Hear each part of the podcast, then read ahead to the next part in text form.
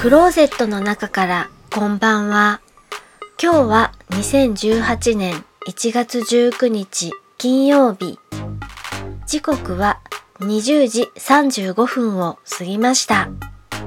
外の気温はマイナス8度、お天気は曇り。15日の月曜日にお話をした土井善晴先生のやっていたほうれん草炒めノールックパスの塩加減をやってみました。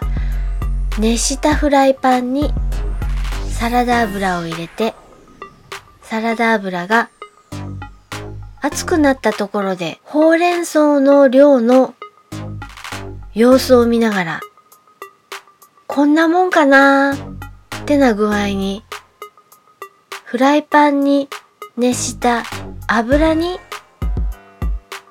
塩をします。塩をしたフライパンにほうれん草を投入します。私は今までほうれん草を炒めるときに塩加減は一番最後という風に家庭科か何かで教わったような気がするので、こういう塩のタイミングはしたことがありませんでした。やってみるとこれ美味しいです。